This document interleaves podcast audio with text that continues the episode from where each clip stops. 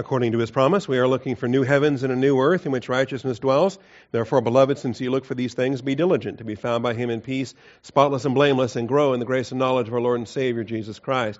As always, our growth comes through the scriptures. Turn in your Bibles with me, if you would, to the book of Isaiah, Isaiah chapter 23. Isaiah 23 today, continuing in our survey of this book.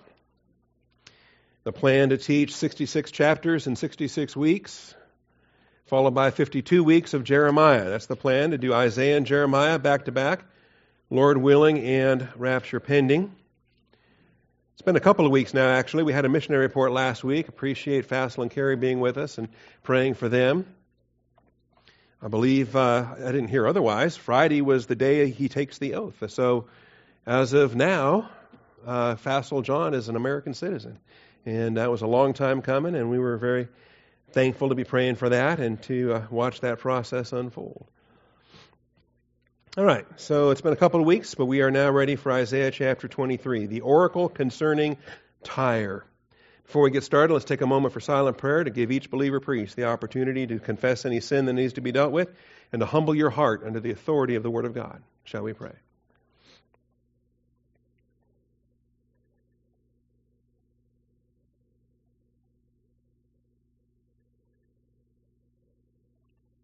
Heavenly Father, we thank you for the truth of your word. We recognize that not one of us has earned or deserved this. Today itself is a gift of your grace, Father. Who are we? And yet, Father, you have given us this new day in your grace. You've presented before us the opportunity to study, to show ourselves approved.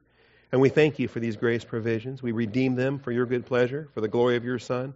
We ask for your hand of blessing upon our time together. Father, hedge us about, protect us, hinder anyone from coming in here to bring us to harm or stop what we're doing. Father, hedge us about and protect us. And most of all, Father, open the eyes of our understanding. Give us the ears to hear. We thank you, Father, in Jesus Christ's name. Amen. All right, Isaiah chapter 23. We have Isaiah's 10th oracle. Isaiah's 10th oracle. There's actually one more to go, but this is uh, that's in a later chapter.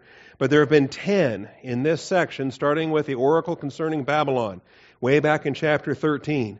And we've been on a bit of a survey in these recent chapters, from chapter 13 and 14, detailing Babylon, moving on to Moab and Philistia and all these other regions. This is Isaiah's 10th oracle, and it concludes this major section of the book, chapters 13 through 23. Starting next week, we're going to get into the apocalyptic portion of the book of Isaiah. Sometimes it's called Isaiah's little apocalypse or Isaiah's revelation, chapter 24 through 27. And so we have that to look forward to between now and the end of the month of March. But we got to cover chapter 23 today, the 10th and final oracle in, uh, in this section. And it, consider, and it concerns Tyre.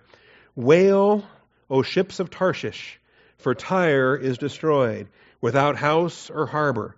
It is reported to them from the land of Cyprus. Be silent, you inhabitants of the coastland, you merchants of Sidon. Your messengers crossed the sea and were on many waters.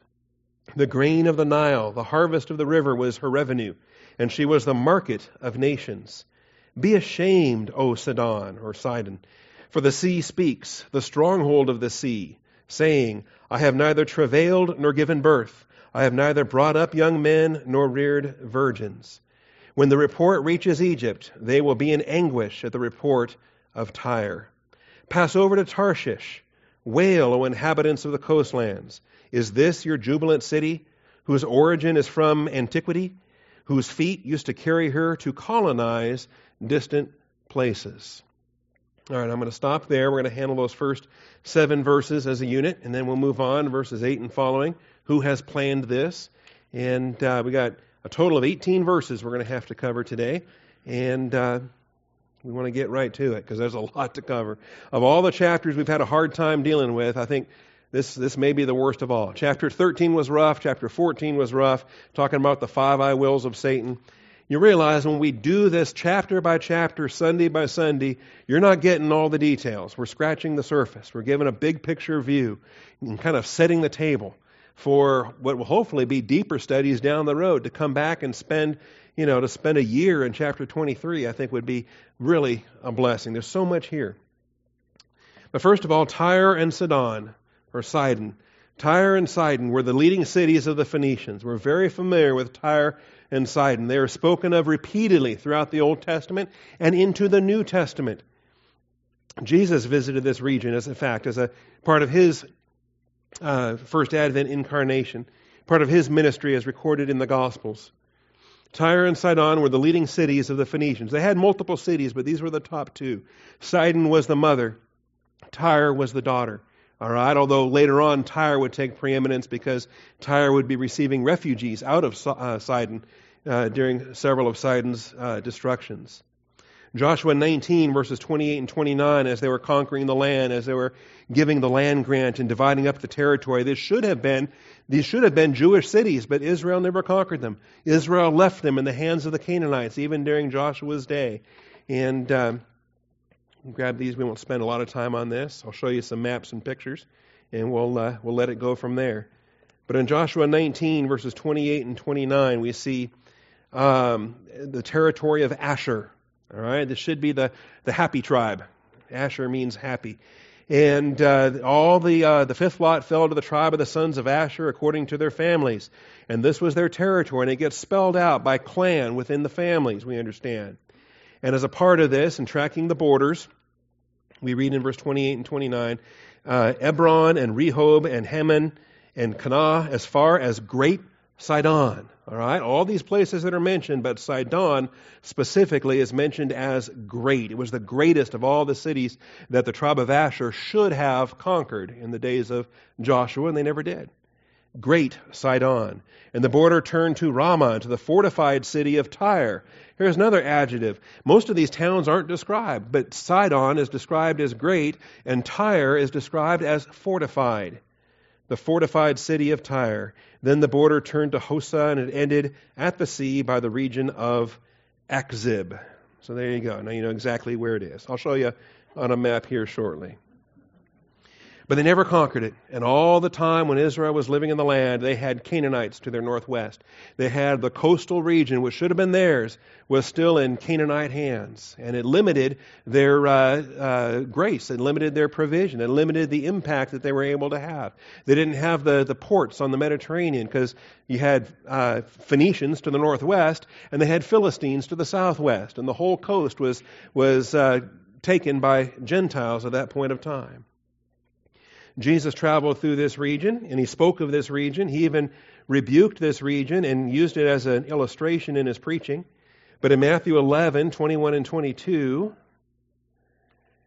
he highlights Tyre and Sidon specifically as being the unbelieving cities that are going to rise up and condemn a couple of Jewish cities. Matthew 11, verses 21 and 22. He says, Woe to you, Chorazin! Woe to you, Bethsaida! Those were the two cities that Jesus spent most of his time with. See, uh, when he was operating uh, around the Sea of Galilee there Chorazin and Bethsaida. Uh, Woe to you, Bethsaida, for if the miracles had occurred in Tyre and Sidon, which occurred in you, they would have repented long ago in sackcloth and ashes. These Gentile cities could have been repentant cities. They could have been glorifying Jesus Christ had the miracles been done in them that had been done in Chorazin and Bethsaida. Nevertheless, I say to you, it will be more tolerable for Tyre and Sidon in the day of judgment than for you. And then the city that gets the biggest rebuke is the city of Capernaum, where Jesus lived, where he set up his, his headquarters. Capernaum gets contrasted with Sodom in the example there. Even Sodom would have repented had the miracles Jesus did in Capernaum had they been done in, uh, in Sodom. So these are the leading cities of the Phoenicians. Final reference I'll make to them is here in Matthew 15 and verse 21. Jesus travels through this region and uh, is on a bit of a vacation, if you will, or a, a uh, retreat. Sometimes it's thought of as a as a uh, retreat. Jesus went away from there and withdrew into the district of Tyre and Sidon. And a Canaanite woman from that region came out and began to cry out, saying, Have mercy on me, Lord, son of David. And this is remarkable, particularly when you realize the hostility he was encountering in his Galilean ministry. The, the hostility he was having in his own town. Even the fellow uh, Jews from Nazareth were trying to shove him off a cliff, and they said, you know, they were rejecting him. Is this not the carpenter's son? And so forth. He goes out to the region of the Philistine cities of Tyre and Sidon, and here comes a Canaanite woman who calls him by his royal title, Son of David. How does this girl have a perspective for Scripture, a perspective for prophecy, to understand the blessings of what the Son of David is all about? But clearly she does. Have mercy on me, Lord, Son of David. My daughter is cruelly demon possessed. Wouldn't it be a blessing if we could encounter more and more believers that had a frame of reference for the Messiah title of Jesus Christ and his connection with the throne uh, uh, or the title Son of David? But there it is. All right? They're free, uh, frequently featured in the Hebrew prophets, most notably Ezekiel. I think most of the prophets do make mention of Tyre, at least Tyre, and many of them Tyre and Sidon together. In fact, there's a bulk of, Ezekiel in chapter 26, 27, 28, 29. There's a four chapter chunk of Ezekiel during the captivity whereby we have some deep, deep messages pertaining to, uh, t- to Tyre specifically. And I believe if you're going to do an exhaustive study here on uh, Isaiah chapter 23, uh, you, there's just no way you can study Isaiah 23 without also studying in tandem Ezekiel 26 through 29. You've got to understand those passages together. God gave multiple witnesses to this important truth. All right? And so we want to make a synthesis of uh, Isaiah 23 with Ezekiel 26, 27, 28, and 29. None of that we can do this morning. All right? Remember, we're moving on to chapter 24 next week. So you got this week. All right? We've got this hour. Unless I keep it to midnight, we uh, there's a lot of stuff we just can't get into here this morning. We will take a short glimpse at chapter 28 in uh, in just a little bit. Now, as far as these names of these towns, these towns are typically often, sometimes also people, and that's the case for Sidon, certainly not entirely clear what, how Tyre received its name. But uh, Sidon was the firstborn son of Canaan. Remember, Canaan was the son of Ham when Ham, Shem, and Japheth got uh, disembarked the ark. And they, uh, they started to populate the world and they started to give birth to their sons and grandsons, and the population of the world started to grow after the flood of Noah.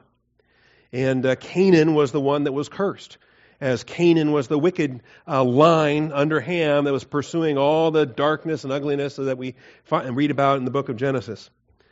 Sidon was the firstborn son of Canaan, Genesis 10:15. And this connection is specifically referenced in this oracle. Notice in, in verse 11 here. He has stretched out his hand over the sea. He has made the kingdoms tremble. The Lord has given a command concerning Canaan to demolish its strongholds. The judgment of Isaiah 23 goes all the way back to Genesis chapter 10, even earlier than that, it goes back to Genesis chapter 9, when uh, Ham violates his father and when the ugliness of, of that circumstance takes place, and Noah wakes up from his drunkenness and pronounces the curse upon Canaan. All right? And so we see it here. Sidon was the firstborn son of Canaan. So of all the nations that were destroyed, the Jebusites and the Amorites and the and the all the nations that were destroyed, Sodom and Gomorrah and all the wrath of God, when, when he brings Israel out of Egypt and he takes them to the land of Canaan, and the land of Canaan gets renamed. All right? We don't call it the land of Canaan anymore, do we? Well, God removed them from the land, and the final remnants of the Canaanites are right here. Tyre and Sidon lasted longer than any other Canaanite people. There are even Canaanites still in the land by the time of Jesus Christ, like the lady we just saw, the, the Syrophoenician woman, the Canaanite woman that came to uh, beg for mercy from Christ, the Son of David. The Phoenicians serve as a graphic illustration of Genesis 12, verses 1 through 3. I hope we can glean this, and I don't want to spend the whole hour on this, but I could preach on this for a month and longer. Genesis chapter 12 says, I will bless those who bless you, and the one who curses you I will curse. All right? This is the unconditional covenant. Yahweh Elohim makes these promises to Abraham. And I, it just breaks my heart how people are ignoring this, or they say, well, that's expired. How does an eternal covenant expire? All right. Or, well, it, it no longer applies because the church has replaced Israel. How dare you? All right?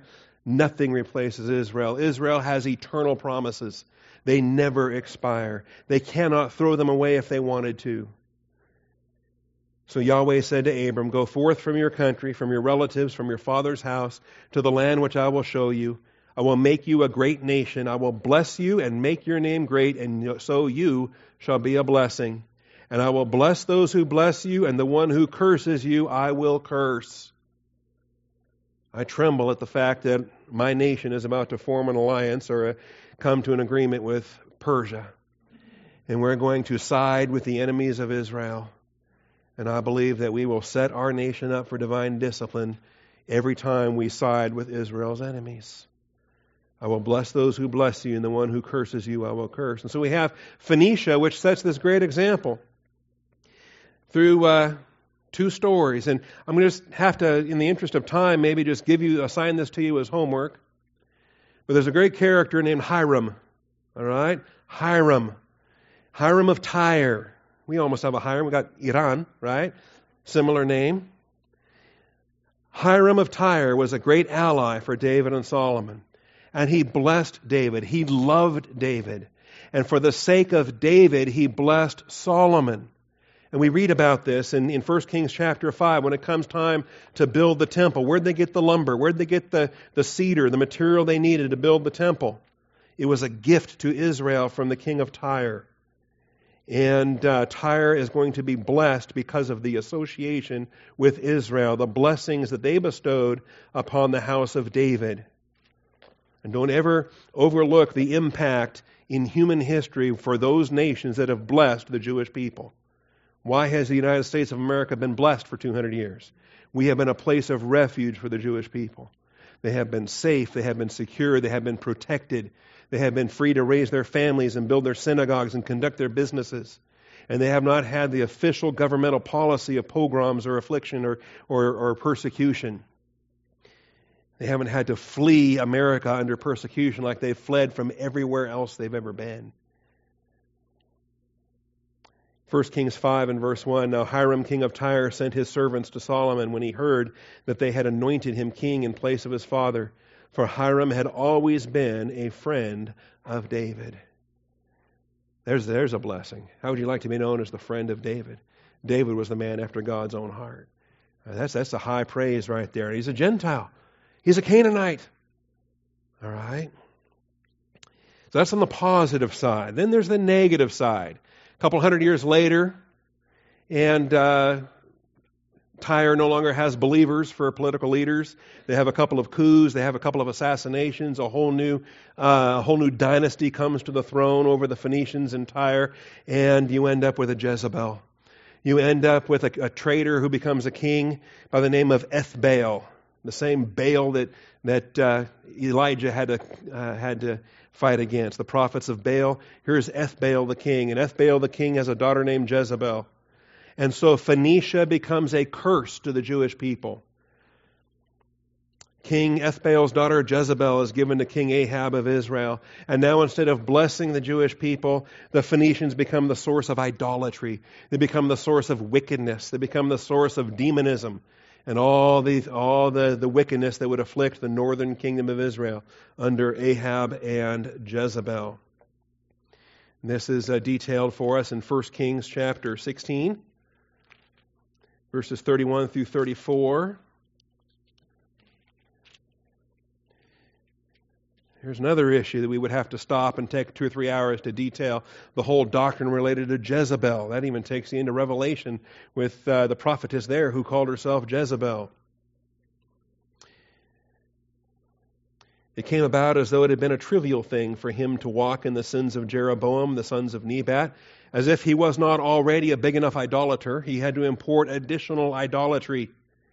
He married Jezebel, the daughter of Ethbaal, king of the Sidonians, and went to serve Baal and worshipped him. He erected an altar for Baal in the house of Baal, which he built in Samaria. And Ahab also made the Asherah. Thus, Ahab did more to provoke the Lord God of Israel than all the kings of Israel who were before him. Ahab becomes the champion idolater of all the kings of Israel. And he does so as he marries Jezebel. He marries the Phoenician daughter of the Phoenician king. And so we have both sides of the equation. We have a Phoenician king who blesses Israel, and his nation is blessed. What was the golden age of, of Phoenician colonization? What was the golden age when, when Phoenician ships were sailing the Mediterranean or when the Phoenicians circumnavigated Africa, when the Phoenicians established colonies far and wide? The golden age followed their blessing of the house of David. When was the beginning of the downfall of the Phoenician colonies, the Phoenician trading empire? When did that Phoenician uh, culture begin to collapse and come under God's judgment? Following the idolatry of Ethbaal and the, and the Jezebel influence and poisoning the, uh, the Jewish people, the northern kingdom of Israel. All right? I don't find that coincidental at all with respect to those things. Likewise, uh, Josephus in his Antiquities. If you read Josephus in his Antiquities, there's a reference to this as well. Ahab, the king of Israel, dwelt in Samaria and held the government for 22 years, making no alteration in the conduct of the kings that were his predecessors, but only in such things as were of his own invention for the worse, and in his most gross wickedness. what is a president known for after he leaves office? All right? That in his own invention, his own creativity for wickedness, he developed new, new ways to, to uh, defy God. He imitated them in their wicked courses and in the injurious behavior toward God, and more especially, he imitated the transgression of Jeroboam, for he worshipped the heifers that he had made, and he contrived other absurd objects of worship besides those heifers. He also took to wife the daughter of Ethbaal, king of the Tyrians and Sidonians. And there's the reference specifically to Tyre with Sidon. The reference in 1 Kings only mentioned that Ethbaal was the king of the Sidonians in any event, whose name was Jezebel, of whom he learned to worship her own gods. As far as that goes, if you want more on that, I encourage you to read Josephus. Okay? Fertility cults are popular. Fertility cults uh, get popular because the religious practices involve a lot of sex, involve a lot of fertility rituals, all right? And it's basically sanctified prostitution, is what it comes down to, and um, the ugliness of that. So we have the Phoenicians. Now we have the content of the message. Verses 1 through 7. I love the imperatives here. Take the time to spell out the imperatives. Those are the commands. And he tells them, wail. And then he says, be silent. well, which is it? All right. All of the above. Wail, be silent, be ashamed, and then wail some more. All right? There's a process through this grief. There's a process through this acceptance of the wrath of God upon your nation. So in verse 1, he says, Wail, O ships of Tarshish. And uh, by the way, that's a term that, that describes the nature of the ship not a geographical reference to the city, but a, it's, a, it's a style, it's a, it's a type of ship. These are the largest of the sailing vessels of the, of, uh, the ancient world that could go into the deepest of waters and uh, carry the, the maximum amount of cargo. Um, and Tarshish itself was a, colony, a Phoenician colony when it comes right down to it. Wail, O ships of Tarshish, for Tyre is destroyed without house or harbor. And then verse 2 Be silent, you inhabitants of the coastlands. And then verse 4 Be ashamed, O Sidon. And so we have this chain of imperatives, these commands that are being voiced through the prophet Isaiah, but they're coming from God Himself. Wail, be silent, be ashamed, and then wail some more. You get down to verse 6. Pass over to Tarshish. Wail, O inhabitants of the coastlands. And we have a cycle here of, of, uh, of acceptance into the wrath of God. What is it that God is doing? He's not just tearing down Tyre, He's actually devastating the entire culture, the entire um, population base here of these Canaanite peoples shows the turbulent nature of Tyre's downfall and the collective dismay by all the lands, peoples, and nations economically connected to the Phoenicians. Look at the geographical references. Once you track all the imperatives, look at the geographical references. And I don't accept uh, Tarshish in terms of ships of Tarshish being a geographical reference, but I do accept it as geographical in verse 6 when they say pass over to Tarshish. That's a place. But we have Cyprus, we have Sidon, we have the Nile, we have Egypt, We have, um, have I missed any in here? There's several. Tarshish in verse 6, Tyre again in Egypt in verse 5. Whose, verse 7, whose feet used to carry her to colonize distant places. All right, this became their mechanism. This, I believe this was their, if, they, if they knew what they were doing or if this was their strategy, given that uh, their homeland was assigned to Israel, how they found a, they, they weren't a warlike people. They, they didn't defend themselves by military might. They didn't conquer. They just colonized. They immigrated, all right? They would love uh, certain immigration philosophies that are espoused in our day and age. They would love just to go to different places and set up their own businesses and, and start to influence culture wherever they went, throughout everywhere. They became a colonizing influence. And we'll talk about this as well. All right. But the collective dismay. That's why you have a variety of responses. In some cases, it's wailing. In some cases, it's silence. In some cases, it's shame. In some cases, it's more wailing. And I think it goes through a cycle with respect to, uh, with respect to these things. Very turbulent nature of Tyre's downfall. We understand the Phoenicians colonized the Mediterranean and beyond. Kittim, Tarshish, and Carthage, for example, were all Phoenician colonies. Depending on what you understand Tarshish is, uh, Tarshish may also be identical with Carthage anyway, and there's theories on that. Great map in the Holman Bible Atlas. You may have maps yourself.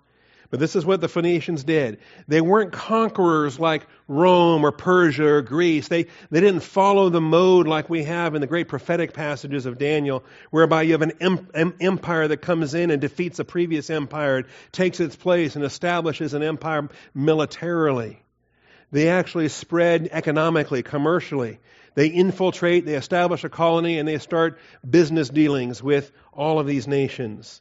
And if someone is going to conquer them, they get conquered or they buy them off. They accept defeat and they, they make new business dealerships with a new conqueror. They really don't even care. As the Assyrians come in, as the Babylonians come in, as the Persians come in, as the Greeks come in, as the Romans come in. If they're going to be conquered, well, pay them off and let's make a new contract with our new, with our new occupiers. They're fine with that. Tyre found a way to thrive and thrive and thrive no matter which conqueror came to get them. Like I say, the Holman Bible Atlas had a pretty neat map, which I really liked. I wasn't sure how it would show up on the screen. And because it's configured like this, with a Mediterranean map down below and then a, an, an inset flyout box that came out from it. And so, figuring that that would be too small, I went ahead and zoomed in expanded the, the box. You see, these are the Phoenician colonies on the coast of the, the coast of Israel, northwest of Israel, with Arvad, with Tripoli, Byblos, Sidon, and Tyre. Those are the five leading Philistine, or not Philistine, Phoenician cities on the coast of what's today modern day Lebanon. It was supposed to be Israel's. Israel never took it. Israel never conquered it. Even today, conflict between Hezbollah and the Jews as uh, the terrorists living in Lebanon are dedicated to Israel's destruction.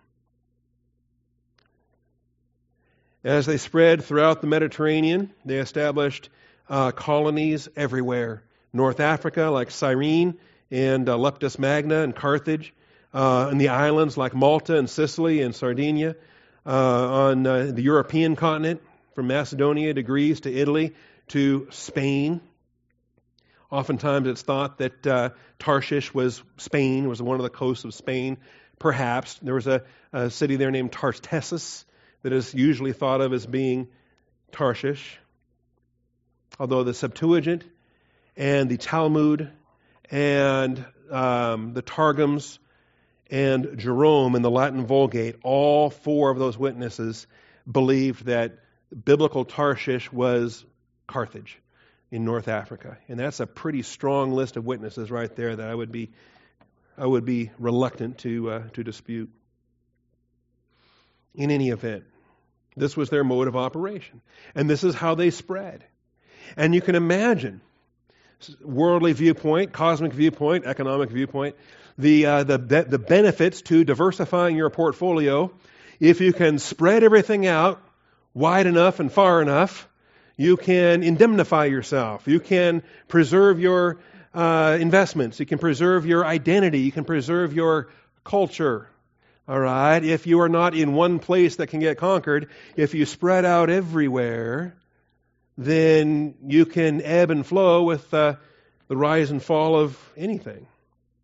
At least that's the theory. Whoops. Don't do that. Got to click back on that. There we go. So they were colonizers. They were economic colonizers. Okay? As we see in this text. Uh, you were on many waters. It says in verse 3 the grain of the Nile, the harvest of the river was her revenue. She was the market of nations. If you know anything about the flooding of the Nile and how fertile the soil was because of the flooding of the Nile, how much grain Egypt produced. Egypt produced more food than, than the world could eat. They produced more food, certainly, than they could eat. And that grain got shipped everywhere. It fed the Roman Empire. Before that, it fed the Greeks. It, it, would feed, it was a cash crop, all right, for the world. But it wasn't Egyptian ships carrying it everywhere. It was Phoenician ships carrying it everywhere. It, the Phoenicians were the middlemen, and they got their cut coming and going. All right, they got their cut every single transaction that was made, and the Phoenicians became the, one of the richest empires ever. Now, eschatologically, this prophecy finds its parallel in the downfall of commercial Babylon from Revelation chapter 18. All right? Eschatologically, this prophecy finds its fulfillment, or it finds its parallel, I should say, in the downfall of commercial Babylon so many parallels between Old Testament Phoenicia, Old Testament Tyre, and commercial Babylon in Revelation chapter 18. As far as the trade, as far as the uh, pollution of idolatry in every nation on this earth, the exporting of demonism, the exporting of witchcraft, the idolatry that will be spread in the coming tribulation of Israel. Are you familiar with Revelation 18? Are you familiar with the eschatological studies of the tribulation? Are you familiar with the whore of Babylon in, in chapter 17? And then that's religious Babylon, and then commercial Babylon in the next chapter of chapter 18. That's a ton of study right there, all right? And I'm not going to get into it this morning. But understand that if you want to have a complete and comprehensive um, recognition of God's attitude related to these things, I think it's best if you take Revelation 18 and put it in context with Isaiah 23, with Ezekiel 26, 27, 28, 29. That it's the Phoenicians that represent the, uh, the commercial activity of Antichrist when it comes right down to it. You'll also find when Babylon falls, let me just, real quickly, uh, Revelation 18. I know. I know. I'm going to Ukraine in a few weeks, and uh, I'll be teaching Daniel and Revelation. I'm looking forward to that. Fallen, fallen is Babylon the Great. And all the nations of 18.3, all the nations have drunk of the wine of the passion of her immorality, her fornication. The kings of the earth have committed acts of fornication with her. The merchants of the earth have become rich by the wealth of her sensuality. She didn't just make herself wealthy, she made everybody wealthy for those that took part in her commercial endeavors worldwide. And when she is destroyed, the kings will lament. In verse 9, the kings of the earth who committed acts of immorality and lived sensuously with her will weep and lament over her. And here I see this cycle that we had of weep, be silent, be ashamed, and wail some more. All right? Connections between Isaiah 23 and Revelation 18. They will weep and lament over her when they see the smoke of her burning, standing at a distance because of the fear of her torment, saying, Woe, woe, the great city, Babylon, the strong city.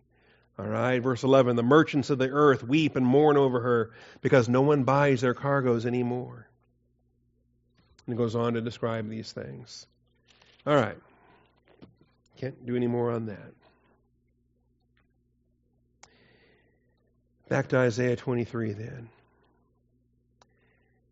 someday, when we get a chance to teach this verse by verse and item by item, we're going to spend an awful lot of time here on verse 4. Be ashamed, O Sidon, for the sea speaks. The stronghold of the sea speaks, saying. You ever heard the ocean talk? You ever heard the sea speak? Not just the sea, but the stronghold of the sea. And the sea has a message. And the sea is quite a rebuke uh, for the uh, population that made the sea their, their very security, their very in, uh, income, their very source of identity. They were a sea people. And yet the rebuke that they receive comes from the sea itself. I have neither travailed nor given birth. I have neither brought up young men nor reared virgins. And you can imagine how heartbreaking that would be for Tyre if they viewed themselves as the offspring uh, of the sea in that capacity. You want to study this more, you've got to study it with respect to Revelation 20 and Revelation 21 and understand that there's actually an angelic component to this. The sea, specifically the stronghold of the sea, speaks a lament I believe it's a lament that defies understanding. A lot of folks jump through a lot of hoops to convince you that it's not really the sea that's talking, it's really Tyre that's talking. Tyre is the stronghold of the sea. Tyre is the one talking. Why are they talking to themselves? This is a rebuke for them. They wouldn't be communicating their own rebuke. It's the sea itself that is rebuking Tyre. Likewise, the message of not having any daughters, not having any uh, young men or virgins, that defy, even the context here defies that. Verse 7 says, whose feet used to carry her to colonize distant places. Tyre had all kinds of bastard children all over the Mediterranean. We just saw them on the map. They had daughters, they had sons, they had colony children everywhere. Tyre wouldn't be voicing something saying, I don't have any children. I have neither brought up young men nor reared virgins. They had brought up all kinds of young men. They had brought up all kinds of virgins. They themselves were the virgin city of Sidon, which we see in a uh, subsequent verse 12. You shall exult no more, O crushed virgin, daughter of Sidon. Okay? All right. I told you this was going to be tough. Trying to teach this chapter in one hour? Goodness. Well, when you start talking about the sea, how the sea gives up the dead that are in them, how in the new heavens and new earth there is no longer any sea, when you start to recognize the sea for what it is as the dimension of satanic activity, the source from when Antichrist arises, you realize there's a lot more to the sea. It is the playground for Leviathan. All right? Prophetically, there is a lot more to understand with respect to the sea than uh, most people even pay any attention. So stay tuned. Someday the Lord may take us into those realms of study. But let's look at Lord Sabaoth. Let's look at their destruction in verses 8 and following. Lord Sabaoth is the agent of Tyre's destruction. Lord Sabaoth. We sing this occasionally, right? In a mighty fortress is our God, a bulwark never failing. Lord Sabaoth, his name from age to age the same. Okay? A lot of times we sing Lord Sabaoth and we don't understand. It's the Lord God of hosts. This is his battlefield name. This is his name. Uh, uh, he's the Lord of the armies. Uh, Sava is an army. Sabaoth is the Lord of the armies. Who has planned this against Tyre, the bestower of crowns, whose merchants were princes, whose traders were the honored of the earth?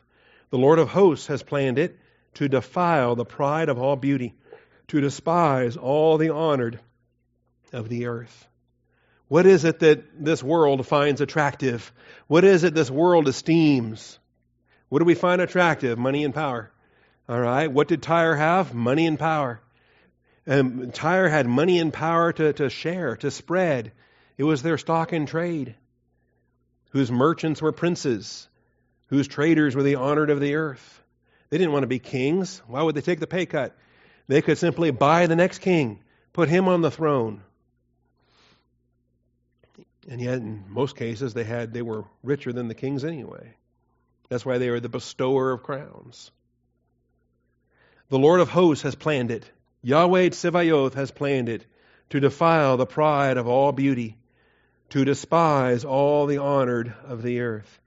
Now, to defile the pride of all beauty, this too goes into some deep angelic stuff. This talks about Satan and his fall. He was the most beautiful creature ever, and his pride is what led to the fall of Satan. And we find that when God is bringing Tyre to an end, when he's bringing this system to an end, as per the fall of commercial Babylon in Revelation 18, when he's bringing all of this to an end, he is destroying the works of Satan. Okay? Remember, that's what Jesus came to do in his first advent? That's what he's going to do again in his second advent destroying the works of Satan. Lord Sabaoth is the agent of Tyre's destruction. It goes on.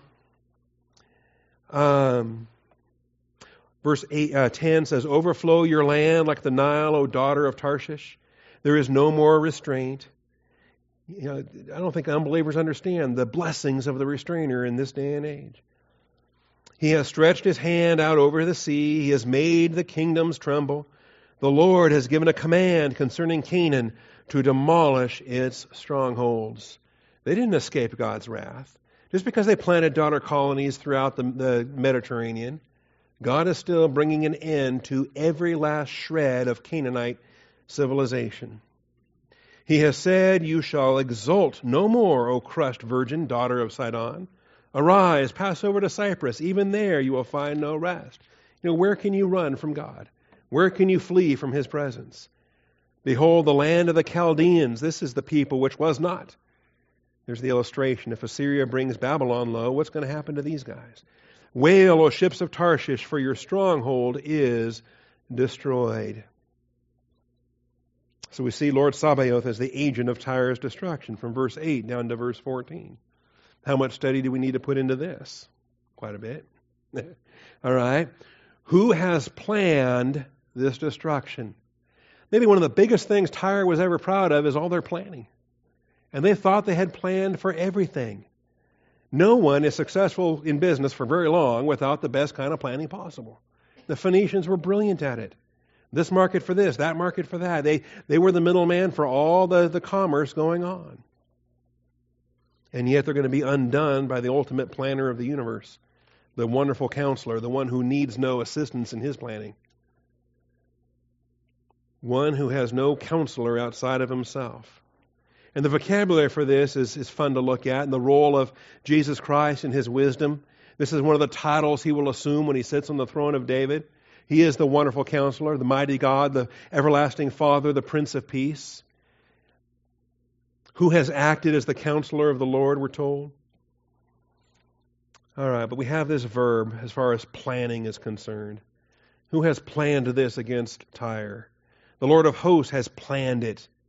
So it shows up twice there, once in verse 8 and once in verse 9. I don't know about you, but I love this. I love the fact that I'm not the one that has to come up with a plan. Isn't that great? God's got the plan. God the Father put forth the plan. Jesus Christ is executing the plan. The Holy Spirit is empowering the plan. All I need to do is humble myself and get on board with His plan. Every time I try to create a plan of my own, what's that going to result in? Many are the plans of a man's heart, but it's the counsel of the Lord that will stand, we're told. We're going to get into more of this when we look over to chapter 40, so stay tuned. 17 weeks from now.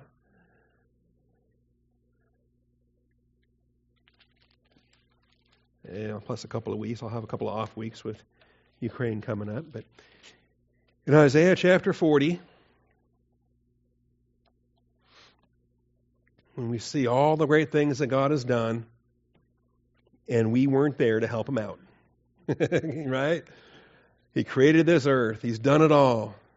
And He didn't ask for our help, our input, our suggestions, our assistance.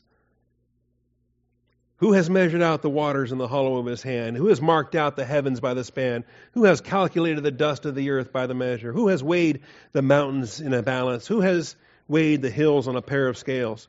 Who has directed the Spirit of the Lord? Or as his counselor has informed him? Are we God's counselor? okay. Uh, sadly, we try to be. Don't we? Don't we all too often get really uh, in our prayers or in how we conduct our lives? Don't we often help God out?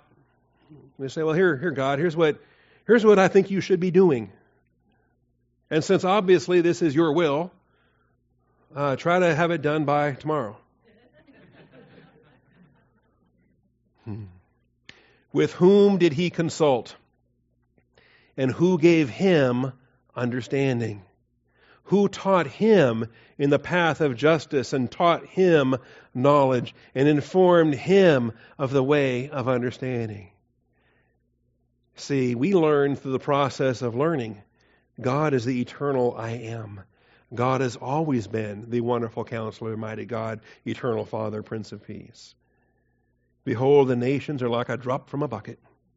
you thought that was a earthly expression. Well, it comes from here. Regarded as a speck of the dust on the scales. Okay, well, we'll be there in 17 weeks. Who has planned this destruction? And those that took great pride in their plans, they had plans and backup plans and contingency plans. They had things all spread out. Sidon could be a backup for Tyre, Tyre could be a backup for Sidon. They had all kinds of contingencies. If one particular port is lost, we'll just shift and reallocate over here. Hmm. Well, the ultimate planner is going to get them. And we understand historically, Phoenician colonies formed the final places of refuge for Canaanites destined for destruction. God allotted them for destruction. He allotted the Canaanites to come to an end. Joshua failed. Does that thwart the plan of God? All right. Does that thwart the plan of God? He causes the rise and fall of kingdoms, the boundaries of their habitation, their appointed times, and the boundaries of their habitation. God is in absolute control.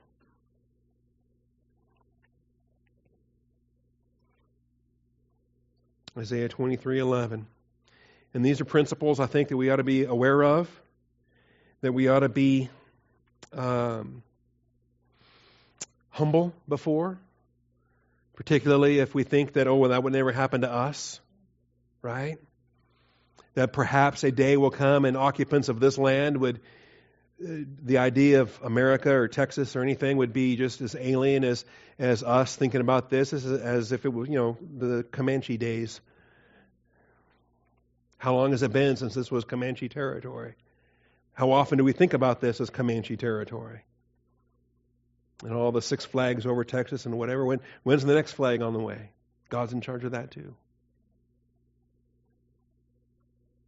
He will not be thwarted. He will absolutely not be thwarted. Now, some issues here. Verse 8 The bestower of crowns, whose merchants were princes, whose traders were the honored of the earth. Is this what God designed? Is this the Tower of Babel mentality here? Whereby God has divided the earth and established boundaries, including language, including uh, borders, including kings. Remember, God installs kings, God removes kings. God has designed humanity to fall under tribes and clans and families with borders and languages. He created languages at Babel in order to force those divisions. Instead, what we have are international corporate endeavors. Sometimes they're referred to as thalassocracies. Are you familiar with that term? Thalassa meaning sea, kratos meaning power. These are sea powers. And they've existed here and there throughout human history. And it's remarkable how Satan uses them and the way that he uses them. They're called thalassocracies or sea powers. A big one in uh, the Middle Ages was uh, uh, Ven- uh, Venice.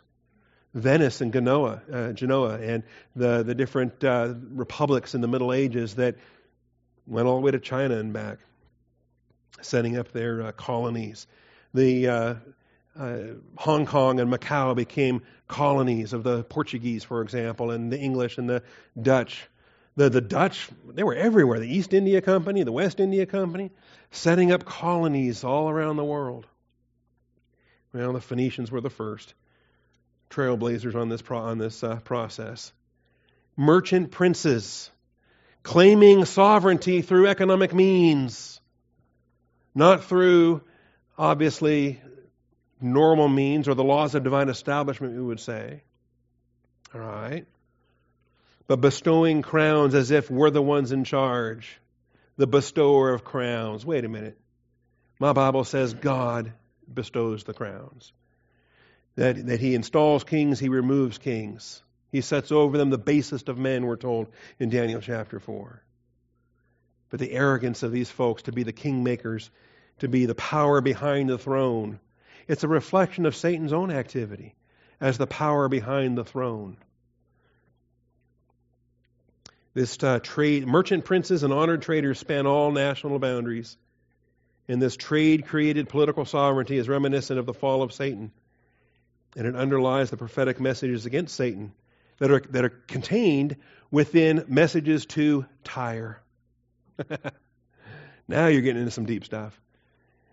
When you read, uh, when you read Ezekiel 28, who's, who's he talking to? He's talking to Satan or is he talking to a, a king of Tyre? Both. You ever done that study? The king of Tyre and the prince of Tyre? Very quickly, I say that a lot. Um, Ezekiel 28. Hold your finger in Isaiah 22. Let's get over to Ezekiel. In case I run out of time, this prophecy of Isaiah 23 has never happened in human history. It is unfulfilled as of 2015 AD. All right. Now they've had several destructions. They've had uh, they've had uh, you know, the, the, the, Greeks and the Babylonians and the Assyrians and the Romans. They've been conquered again and again and again and again. The Arabs conquered them. The Crusaders conquered them. There's been uh, Tyre has been conquered again and again and again and again. But the fulfillment of Isaiah 23 is, is still eschatological, as in everything we've been seeing from chapter 13 to chapter 23, from Babylon to Edom to Philistia to the uh, all of these oracles. All of these oracles are tribulational eschatological for their fulfillment. All right, so there's the giveaway. Uh, Ezekiel 28. Verse 2 Son of man, say to the leader of Tyre. You got, you got that? The leader of Tyre. And then in verse 12, Son of man, take up a lamentation over the king of Tyre. Two messages, two different terms. The first one's a human being, the second one is Satan. This is Satan in view here in verses 12 and following. He's the power behind the throne. He had the seal of perfection, full of wisdom and perfect in beauty. Remember the beauty? That's what we're looking at in Isaiah 23 is the beauty. God's going to destroy that beauty. You were in Eden, the garden of God. Every precious stone was your covering. Now, who was in Eden? Adam, Eve, and a serpent right? so we're pretty, we can narrow down our, our uh, context here. He's not rebuking Adam and Eve. Adam and Eve aren't the king of Tyre, but Satan.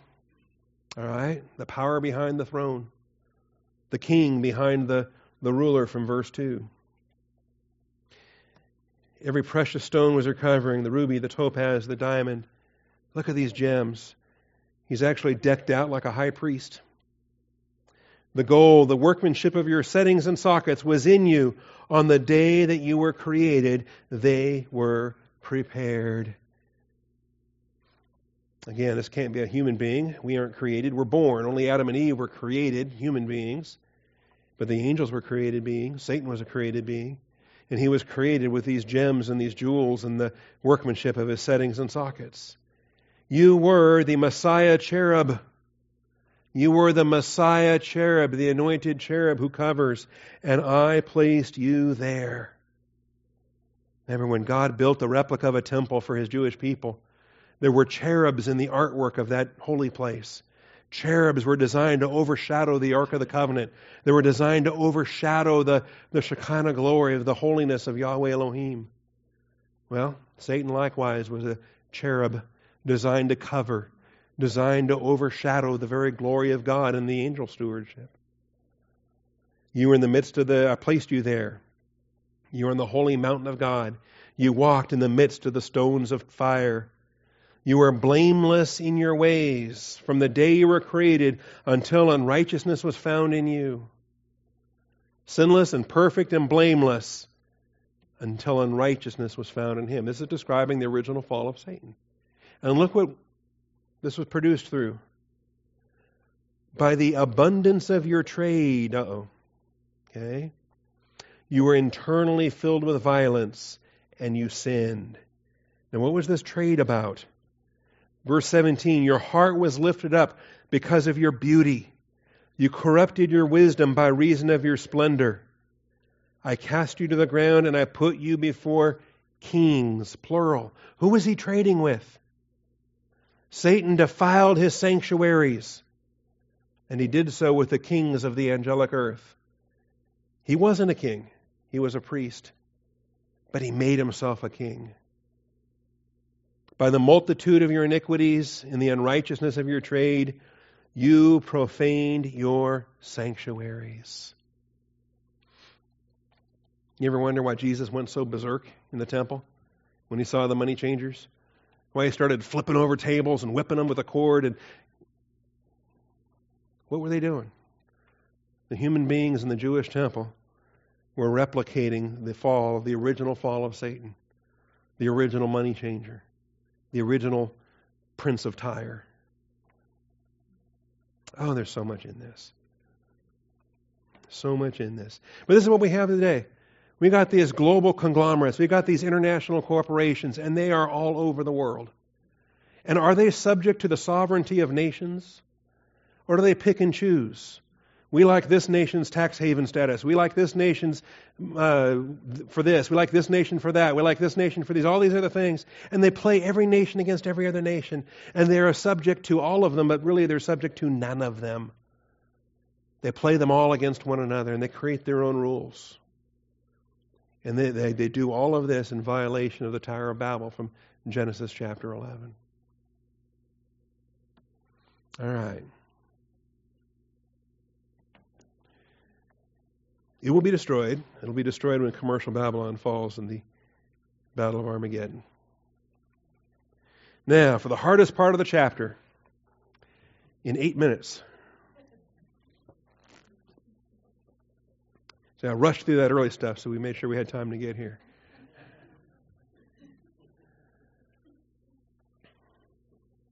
Verses 15 through 18. By the way, you have through the Bible notes in the back? Yeah. It says uh, Isaiah 23, verses 1 through 25. Clearly, that's a typo. It should be verses 1 through 18. I meant to email you about that. That's been a typo in the Through the Bible notebook for 12 years now or longer. All right. Verses 15 through 18. 70 years have been decreed. 70 years. Oh, my goodness.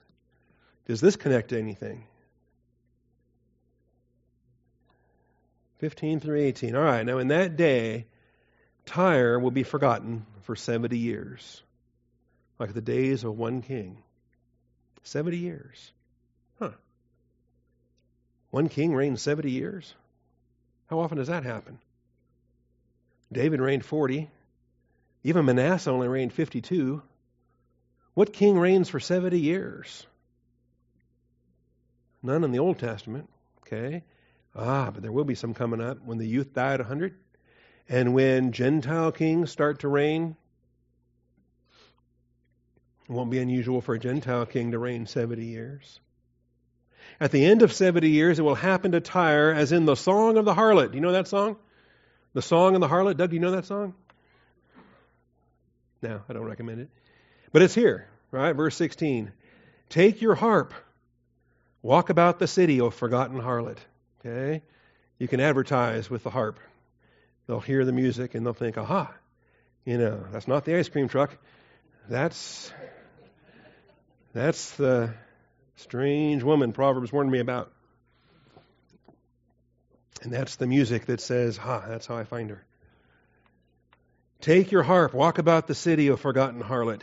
Pluck the strings skillfully, sing many songs that you may be remembered.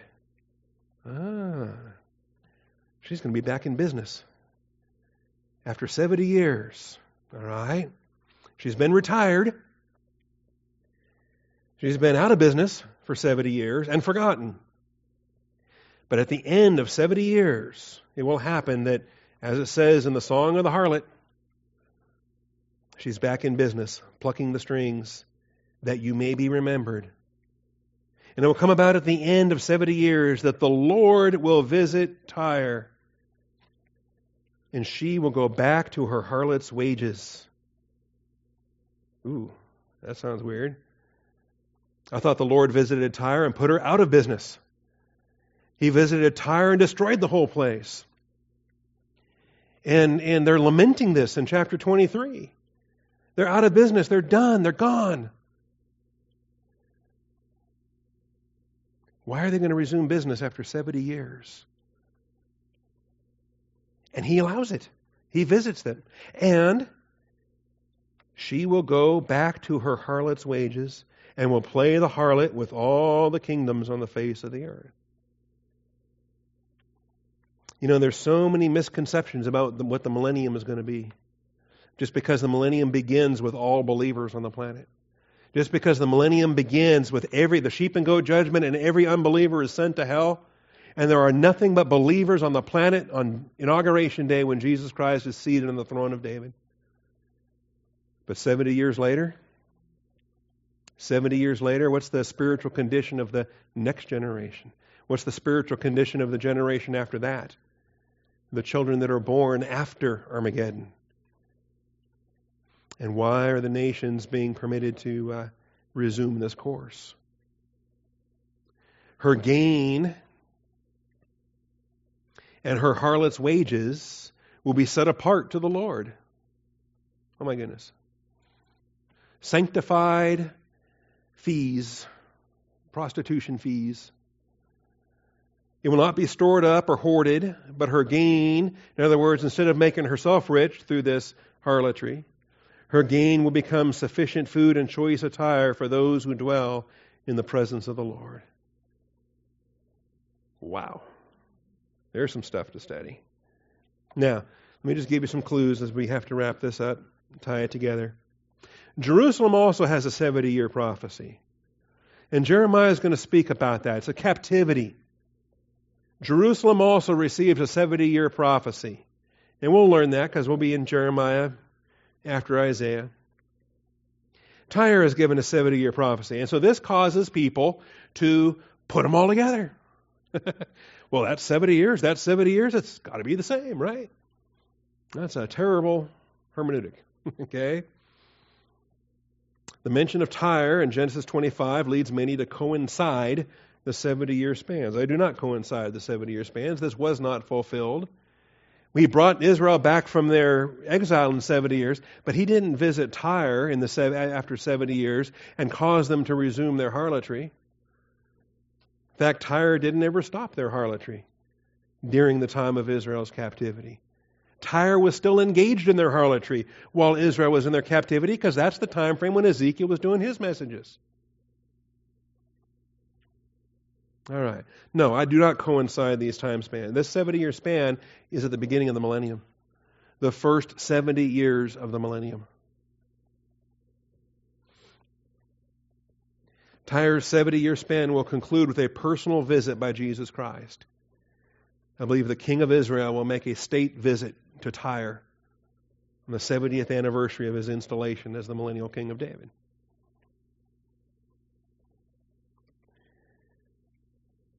Tyre will return to her harlot's wages. They're going to be permitted. You know, Jesus rules with a rod of iron, but he's only ruling Israel. All the Gentiles have their kings.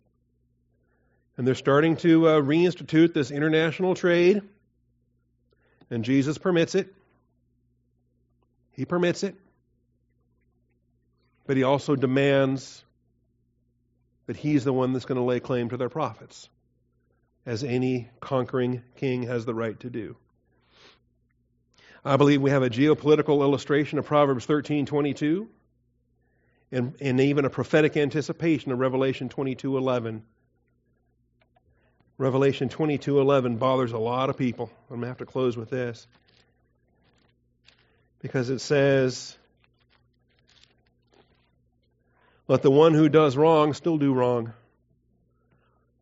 The one who is filthy still be filthy. Let the one who is righteous still practice righteousness. And the one who is holy still keep himself holy. Why does God permit the unrighteous to be unrighteous? Why does Jesus Christ command Tyre to resume her harlotry occupation? Well, He's got a purpose for it. He will employ it, He will use it, He will profit from it. Why does He allow the wicked to get filthy rich? Where'd that expression come from anyway? Filthy rich. Okay? Well, Proverbs 13 22. Did I say I was going to close with Revelation? Let's close with Proverbs. Oh my, now I'm already a minute over. Proverbs 13. Does it bother you if the wicked are getting rich? Well, what are they going to do with it? And where does it go when they die? And who are they saving it up for?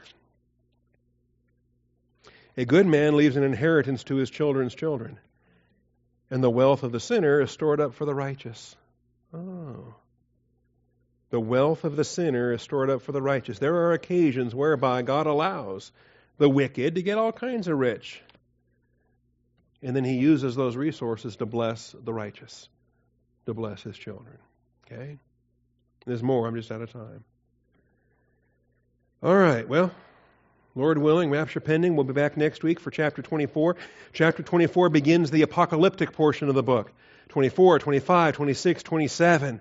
It's like the book of Revelation in miniature, in four chapters of Isaiah. Looks forward to the end times, looks forward to uh, eschatological issues, even in a greater detail than what we've had in 13 through 23. Okay? Thank you, Father, for your faithfulness. Thank you for your truth. Thank you for this study. And Father, you've given us so much like we're drinking from a fire hose this morning, Father. There's, there's just uh, a ton of material. But I thank you for the reminder that you're the one with the plan. You've planned it, you bring it about. And Father, it's just a, a blessing and a delight. Thank you for your Son. Thank you for our eternal life in Him. Thank you, Father, for um, the salvation that you've offered to each one of us. I thank you for the, the blessings that we have as being saved ones to then become disciples, living and abiding in the Word of God, studying to show ourselves approved, trying to learn what is pleasing to the Lord. And day by day, moment by moment, we learn a little here, a little there, line upon line, precept upon precept. Father, I pray that on this day we will have learned just a little bit more, a little nugget, a little detail, a little thing to add to what we've already learned, and we'll come back again to learn a little bit more. Thank you for being so faithful, Father. We thank you in Jesus Christ's name. Amen.